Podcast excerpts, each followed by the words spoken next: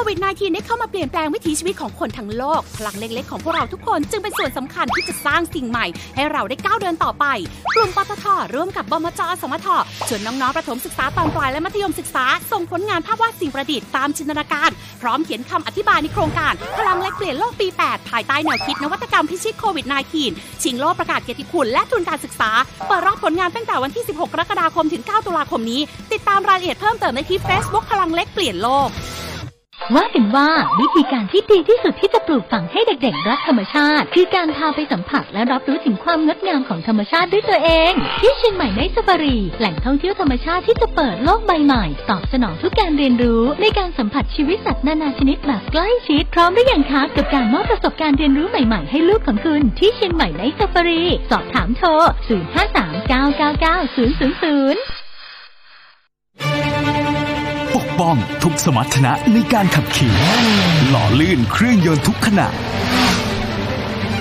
ด้วยคุณภาพที่คิดค้นและพัฒนาอย่างต่อเนื่อง เวนลอย ลูพิแคนระดับโลกที่ผู้ใช้ยานยนต์วางใจ เวนลอย ลื่นเหลือล้น ทนเหลือหลาย คุยกับผู้ประกอบการธุรกิจสตาร์ทอัพ SME และให้คำปรึกษาไปกับสองผู้เชี่ยวชาญ ลัคนาสุริยง และชัตพรโยเหลา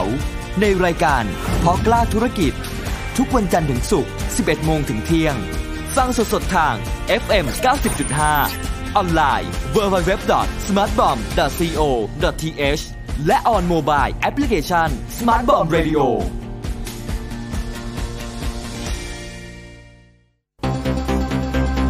สถานีวิทยุกรมการพลังงานทหาร พลังงานทหาร พลังการทำไทย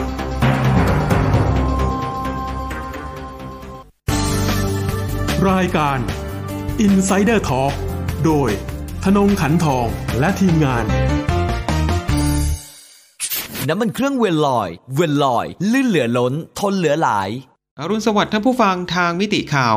90.5 ครับ แต่เวลาของรายการ Insider Talk วันนี้เราพบกันเช้าวันสิ้นเดือนนะครับ วันจันทร์ที่ 31 สิงหาคม 2563 อยู่กับผมกิตติดิษฐ์ธนดิษฐ์สุวรรณครับ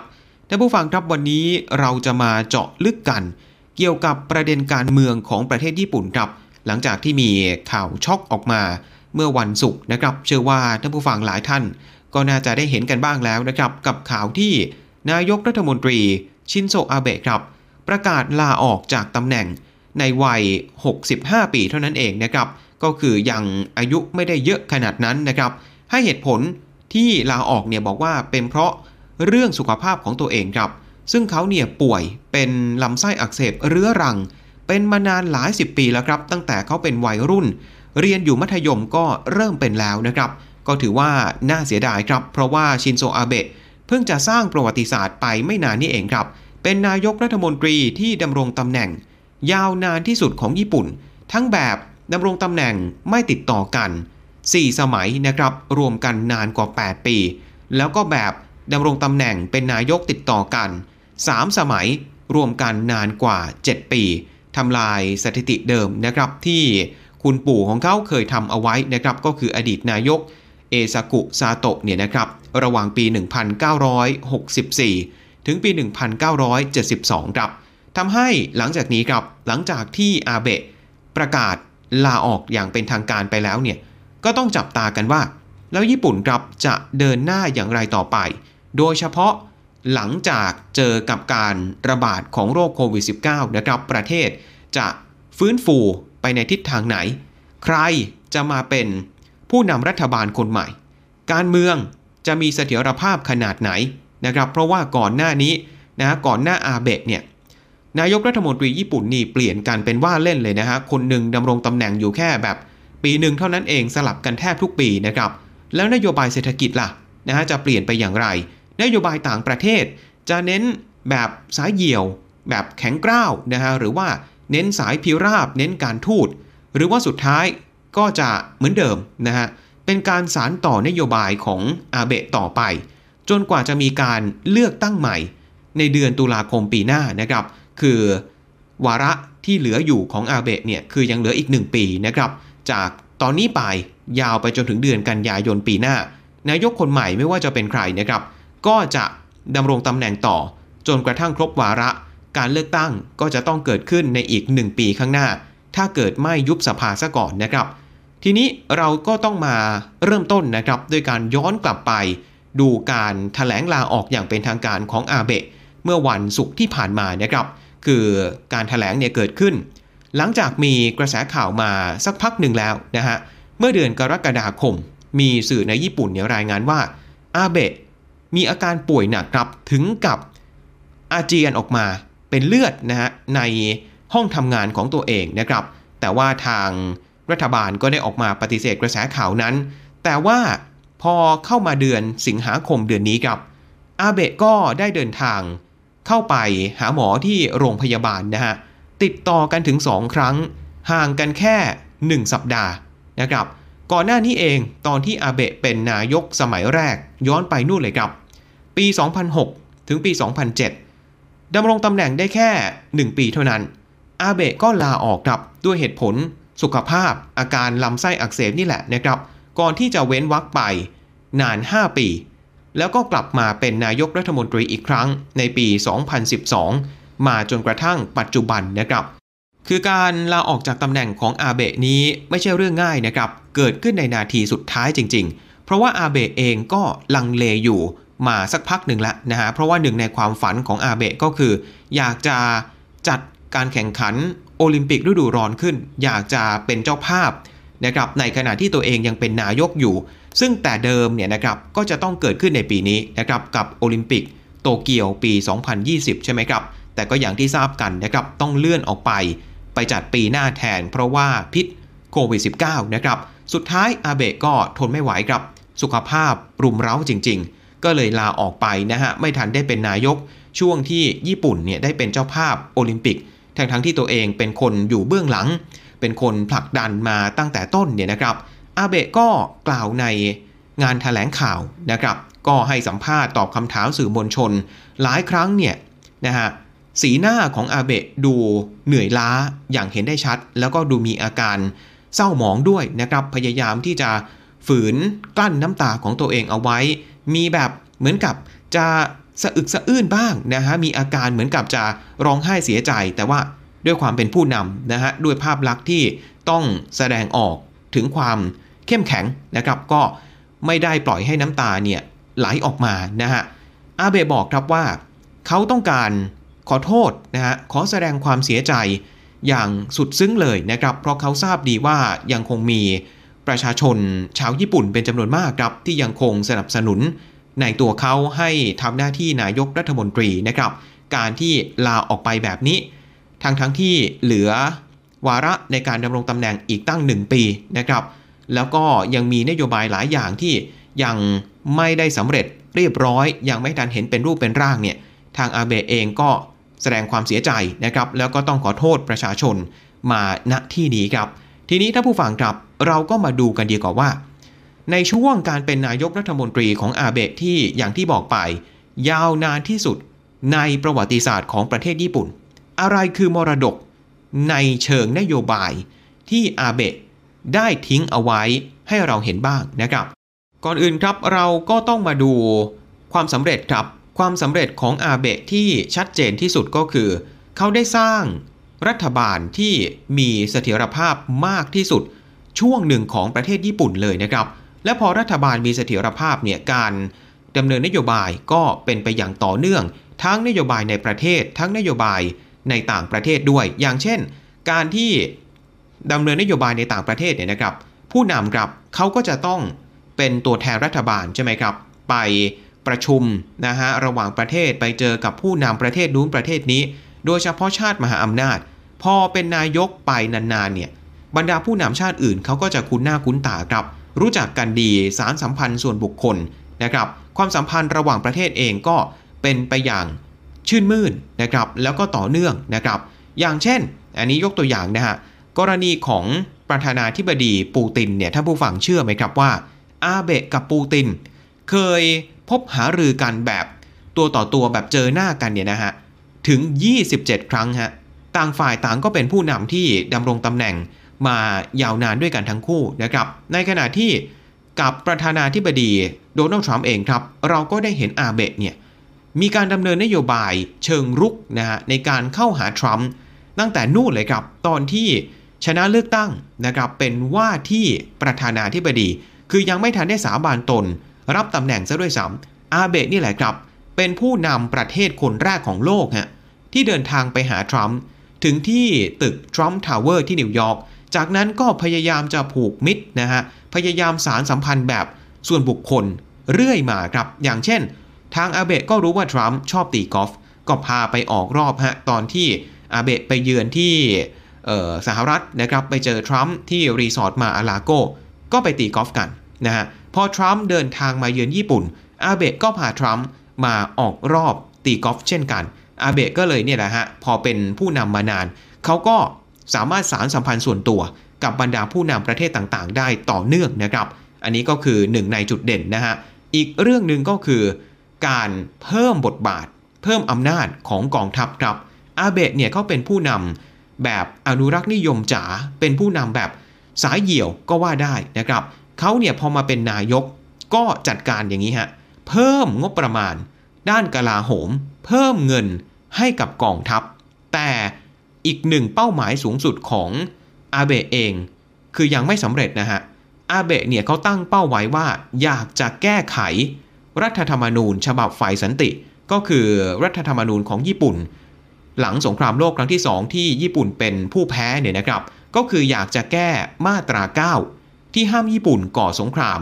ห้ามตั้งเป็นกองทัพขึ้นมานะครับ คือปัจจุบันเนี่ยญี่ปุ่นมีกองกำลังป้องกันตัวเองนะฮะหรือว่า SDF ในทางพฤตินัยในทางปฏิบัติเนี่ยก็เหมือนกับกองทัพดีๆนี่แหละนะฮะแต่ว่ายังไม่ได้มีการระบุนะฮะบัญญัติเอาไว้ในรัฐธรรมนูญ อย่างเป็นทางการอาเบะเนี่ยต้องการจะแก้ตรงนี้ อยากจะให้ระบุว่า SDF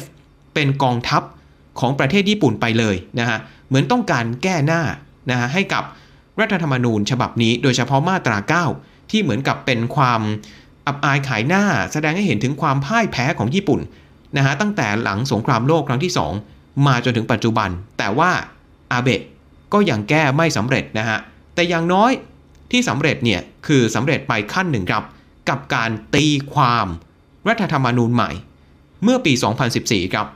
ไม่เหมือนกันกับการแก้รัฐธรรมนูญนะฮะ คือไม่ได้แก้ฮะ เนื้อหาเนี่ยเหมือนเดิม แต่เป็นการไปตีความเนื้อหาใหม่นะครับ คือเปิดทางครับ เปิดทางให้ทางกองกำลังป้องกันตนเอง หรือในทางพฤตินัยคือกองทัพญี่ปุ่นเนี่ยนะฮะ สามารถไปช่วยประเทศที่เป็นพันธมิตรทำสงครามในต่างแดนได้ ซึ่งก่อนหน้านี้ไม่เคยทำได้นะฮะ ตอนนั้นเองครับก็มีเสียงวิจารณ์พอสมควรนะฮะว่าเออาเบะเนี่ยเหมือนใช้ช่องโหว่ในการตีความเนื้อหาในรัฐธรรมนูญใหม่ให้เข้าทางตัวเองหรือเปล่าโดยไม่ผ่านการลงประชามติของประชาชนคือลัดขั้นตอนแบบนี้ ทั้งทั้งที่รัฐธรรมนูญเนี่ยเป็นกฎหมายสูงสุดในการปกครองประเทศแท้ๆนะครับ ส่วนประเด็นอื่นในแง่ของนโยบายต่างประเทศก็มีอีกหลายเรื่องนะครับ ที่อาเบะยังทำไม่สำเร็จครับ ไม่ว่าจะเป็น เรื่องของออประเด็นที่ตกค้างมานะฮะตั้งแต่สมัยยุคสงครามโลกนะครับ อย่างเช่น การสารสัมพันธ์กับเกาหลีเหนือครับ เราได้เห็นประธานาธิบดีทรัมป์กับคิมจองอึนเจอกันถึง 3 ครั้ง 3 ครานะฮะอาเบะเองจริง ๆ ก็เคยออกมาพูดแบบตรงไปตรงมาเลยนะครับ ว่าตัวเขาก็อยากจะเจอกับคิมจองอึนเช่นกัน แต่ผู้นำเกาหลีเหนือปฏิเสธนะครับไม่อยากเจออาเบะครับ ก็เลยทำให้ญี่ปุ่นนะฮะที่ตึงเครียดกับเกาหลีเหนือมาเสมอนะครับ แล้วก็ออกมาวิจารณ์เกาหลีเหนืออย่างรุนแรง เวลาที่เกาหลีเหนือเนี่ยทดสอบขีปนาวุธนะฮะหรือว่าทดสอบระเบิดนิวเคลียร์ก็เลยไม่สามารถสารสัมพันธ์อะไรต่อไปได้นะฮะรวมถึงประเด็นที่ญี่ปุ่นเองนะครับอยากจะให้เกาหลีเหนือเนี่ยออกมาชี้แจงเกี่ยวกับประชากรพลเมืองญี่ปุ่นนะฮะหลายคน โดยเฉพาะผู้หญิงที่ถูกลักพาตัวไป สมัยทศวรรษที่ 1970 ถึง 1980 เนี่ยนะครับ ตอนนี้ไม่รู้เป็นตายร้ายดียังไง คืออยากจะให้เกาหลีเหนือ ปล่อยตัวนะครับ หรือไม่ก็ออกมาชี้แจงถึงข้อเท็จจริงที่เกิดขึ้น ก็ยังคงมืดมนนะครับสำหรับเรื่องนี้ ในขณะที่ข้อพิพาทนะฮะหมู่เกาะหรือว่าดินแดนกับ บรรดาประเทศเพื่อนบ้านทั้งหลายนะฮะเกาะเตียวหยูเกาะเซนกากุนะฮะก็ยังคงแก้ไขไม่ได้ เช่นเดียวกันกับประเด็นของประเทศรัสเซียนะครับ คือถ้าผู้ฟังเชื่อไหมครับว่า จนถึงตอนนี้นับตั้งแต่สงครามโลกครั้งที่2เนี่ยญี่ปุ่นกับรัสเซียเนี่ยนะฮะยังไม่ได้ทำสนธิสัญญาสันติภาพกันแต่อย่างใด ในแง่ของกฎหมายเนี่ยสองประเทศนี้ยังไม่ถือว่าเลิกเป็นศัตรูเป็นบริปักษ์กันนะฮะ แต่ว่าในแง่ปฏิบัติคือ ก็อย่างที่บอกไปฮะอาเบะกับปูตินก็เจอกันแล้วมากกว่า 20 ครั้ง การเดินทางไปมาหาสู่ก็เป็นไปตามปกติ แต่ในแง่ของตัวสนธิสัญญาสันติภาพนะฮะตัวเอกสารเนี่ยยังลงนามกันไม่ได้สักทีถามว่าเป็นเพราะอะไรก็เพราะว่ายังมีประเด็นหนึ่งที่ญี่ปุ่นกับรัสเซียนะครับยังคงตกลงไม่ได้ ยังคงระหองระแหงกันอยู่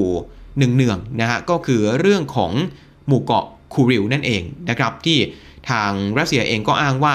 เป็นของตัวเองนะฮะในขณะที่ญี่ปุ่นก็บอกว่าก็เป็นของตัวเองเช่นกัน เรื่องนี้ยังตกลงกันไม่ได้ ก็เลยไม่สามารถลงนามใน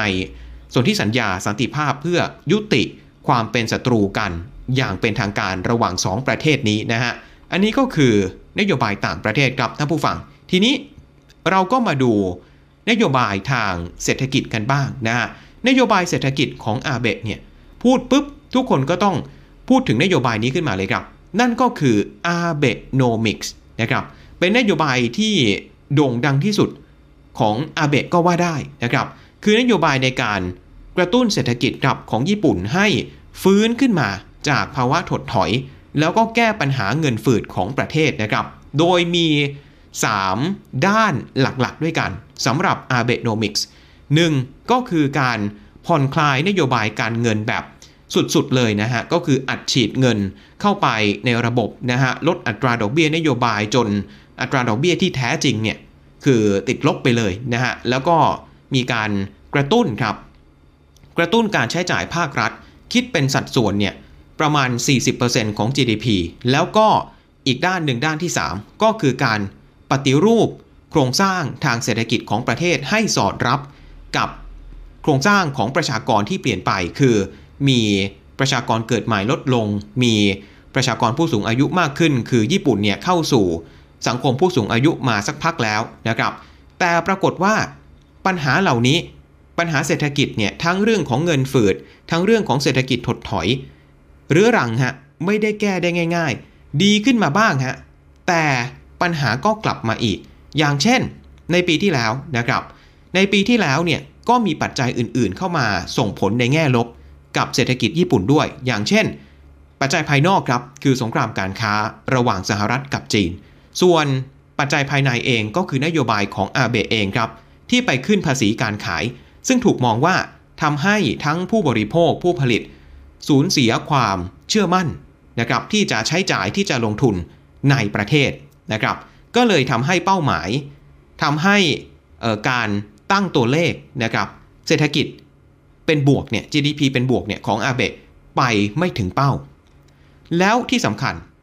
มาล่าสุดอีกเจอกับวิกฤตโควิด -19 GDP นะครับไตรมาสที่ 2 ที่ผ่านมาของญี่ปุ่น ตั้งแต่เดือนเมษายนถึงมิถุนายน ติดลบไป 27.8%ฮะนี่คือตัวเลขที่เลวร้ายที่สุดนะฮะของเศรษฐกิจญี่ปุ่น นับตั้งแต่ หลังสงครามโลกครั้งที่ 2 ครับ ก็คืออะไรก็ตามที่นับตั้งแต่อาเบะมาเป็นนายก อะไรที่นโยบายอาเบโนมิกส์ได้สร้างผลดีกับเศรษฐกิจเอาไว้ เจอวิกฤตโควิด -19 เข้าไป สิ่งที่สร้างมาถูกลบหายออกไปหมดเลยนะฮะ คนก็วิจารณ์เหมือนกันว่า คือจริงๆ เนี่ย ถ้าอาเบะทำได้อย่างที่ตัวเองประกาศไว้ ตามนโยบายอาเบโนมิกส์ทุกด้าน ปัญหามันจะไม่หนักขนาดนี้ แต่ ในความเป็นจริง อาเบะเนี่ยไปพึ่งนะครับใน 2 ด้านแรกมากเกินไป ก็คือนโยบายการเงินนะครับแล้วก็เรื่องของการใช้จ่ายภาครัฐ โดยหลงลืมไปในด้านที่ 3 คือการปฏิรูปโครงสร้างทางเศรษฐกิจอย่างจริงจังนะครับอย่างเช่นอะเรื่องของการเปิดรับนะครับแรงงานจากต่างชาติแรงงานต่างด้าวเนี่ยญี่ปุ่นก็ยังไม่ได้เปิดขนาดนั้นในทางปฏิบัติ ทั้งทั้งที่แรงงานไม่พอแท้ๆนะครับ คือมีนโยบายมีได้ แต่การบังคับใช้การที่ภาคธุรกิจประชาชนจะเอามาใช้จริงๆเนี่ยมันยังไม่เกิดขึ้นนะครับ เพราะฉะนั้น Abenomics ก็ไม่สามารถพูดได้ว่าประสบความสำเร็จนะครับ ทีนี้ก็มาดูคะแนนนิยมของอาเบะบ้างครับ ปรากฏว่าก่อนที่อาเบะจะประกาศลาออกจะลงจากตำแหน่งเนี่ย คะแนนนิยมของอาเบะก็ไม่ค่อยดีนะฮะ ถือว่าเป็นหนึ่งในช่วงที่คะแนนนิยม ต่ำที่สุดนับตั้งแต่กลับมาเป็นนายกเมื่อปี 2012 ก็ว่าได้ครับ การสำรวจล่าสุดเลย คะแนนนิยมอาเบะอยู่ที่ 36%เท่านั้นนะฮะ ลดลงจากการสำรวจในเดือนก่อนหน้า ซึ่งอยู่ที่ 38.8%ครับ ถามว่าอะไรคือปัจจัยสำคัญนะที่ทำให้คะแนนนิยมอาเบะ ลดลงมาต่ำได้ขนาดนี้หนีไม่พ้นเรื่องโควิด -19 ครับ จริงๆ เนี่ย ญี่ปุ่นไม่ได้เป็นประเทศที่มีผู้ติดเชื้อผู้เสียชีวิตสะสมจากโควิด -19 มากจนติดอันดับโลกขนาดนั้นนะฮะมีผู้ติดเชื้อสะสมประมาณ 60,000 กว่าคน มีผู้เสียชีวิตประมาณ 1,200 กว่าคน แต่ที่อาเบะโดนวิจารณ์เยอะๆ ก็คือว่าทำไมเขาถึงไม่ออกมารับมือ อย่างมีประสิทธิภาพมากกว่านี้ ตั้งแต่ตอนที่สถานการณ์ การระบาดเนี่ยอยู่ในช่วงแรกๆนะครับ ไม่งั้นป่านนี้ก็น่าจะควบคุมได้มากขึ้น อย่างเช่น การปิดพรมแดน ประเทศญี่ปุ่นไม่ให้ต่างชาติเดินทางหรือว่าทำการบินเข้ามาเนี่ยนะกว่าอาเบะจะตัดสินใจก็ช้าเกินไปซะแล้ว รวมไปถึงเรื่องของการประกาศภาวะฉุกเฉินนะฮะในการที่จะได้ออกมาตรการต่างๆ ใน แต่ละจังหวัดที่มีความเสี่ยง หรือว่าอาจจะทั่วประเทศเนี่ยกว่าจะประกาศมาได้ ก็ช้าซะเหลือเกินนะฮะสุดท้ายคะแนนนิยมอาเบะก็เลย ไม่ค่อยดีเท่าไหร่นะฮะในช่วงล่าสุดก่อนที่จะประกาศลาออกไปนะครับ ต่อจากนี้นะฮะอาเบะก็บอกว่าตัวเขาเนี่ยจะยังคงเป็นสสต่อไปนะครับ คือไม่เป็นนายกแต่ยังคงเป็นสสอยู่นะฮะ จะยังคงอยู่ในสภาผู้แทนราษฎรนะครับ แล้วตัวเขาก็จะรักษาการไปก่อนครับ เป็นนายกรักษาการ จนกว่าที่จะมีการเลือกนายกรัฐมนตรีคนใหม่ ไม่ได้มีการเลือกตั้งใหม่นะฮะ เป็นการเลือกกันภายในพักเสรีประชาธิปไตย หรือว่าพัก LDP นั่นเองนะครับ คือสมาชิกพักเขาจะเลือกกันนะใครที่มาเป็นหัวหน้าพัก LDP คนใหม่ ก็จะเป็นนายกรัฐมนตรี โดยอัตโนมัติ เพราะว่าพอไปให้สภาผู้แทนโหวตเลือกกันเนี่ย นะ LDP เขามีเสียงข้างมากอยู่แล้ว เพราะฉะนั้นไม่ว่าใครเป็นหัวหน้าพัก LDP คนนั้นก็คือนะนายกรัฐมนตรีคนใหม่ของญี่ปุ่น โดยปริยายนะครับ เบื้องต้นนะครับมีรายงานว่าการหารือกันนะฮะเกี่ยวกับการเลือกหัวหน้าพัก LDP คนใหม่เนี่ยน่าจะเกิดขึ้นช่วงกลางเดือนกันยายนนี้นะฮะแต่ว่าวันที่อาจจะยังไม่แน่นอนครับช่วงระหว่างวันที่ 14 ถึง 17 กันยายนนะครับ ทีนี้ครับเราก็ต้องมาดูกันต่อว่า แล้วใครล่ะครับ ใครที่มีภาษีมีโอกาสมากที่สุด ในการที่จะมาเป็นหัวหน้าพัก LDP คนใหม่ แล้วก็หมายความว่าจะเป็นนายกรัฐมนตรีคนใหม่ของญี่ปุ่นไปด้วยนะครับ ตอนนี้ตัวเต็งแบบเต็งจ๋าหนึ่งเดียวเลย ไม่มีนะฮะ แต่มีคนที่มีโอกาสมากที่สุดอยู่ประมาณ 3-4 คนด้วยกัน มาดูคนแรกครับ ก็คือเป็นเลขาธิการคณะรัฐมนตรีของญี่ปุ่นเองนะของอาเบะนี่แหละครับ นายโยชิฮิเดะสุกะนะครับหนึ่งในพันธมิตรการเมืองที่สนิทสนมนะครับแล้วก็อาเบะ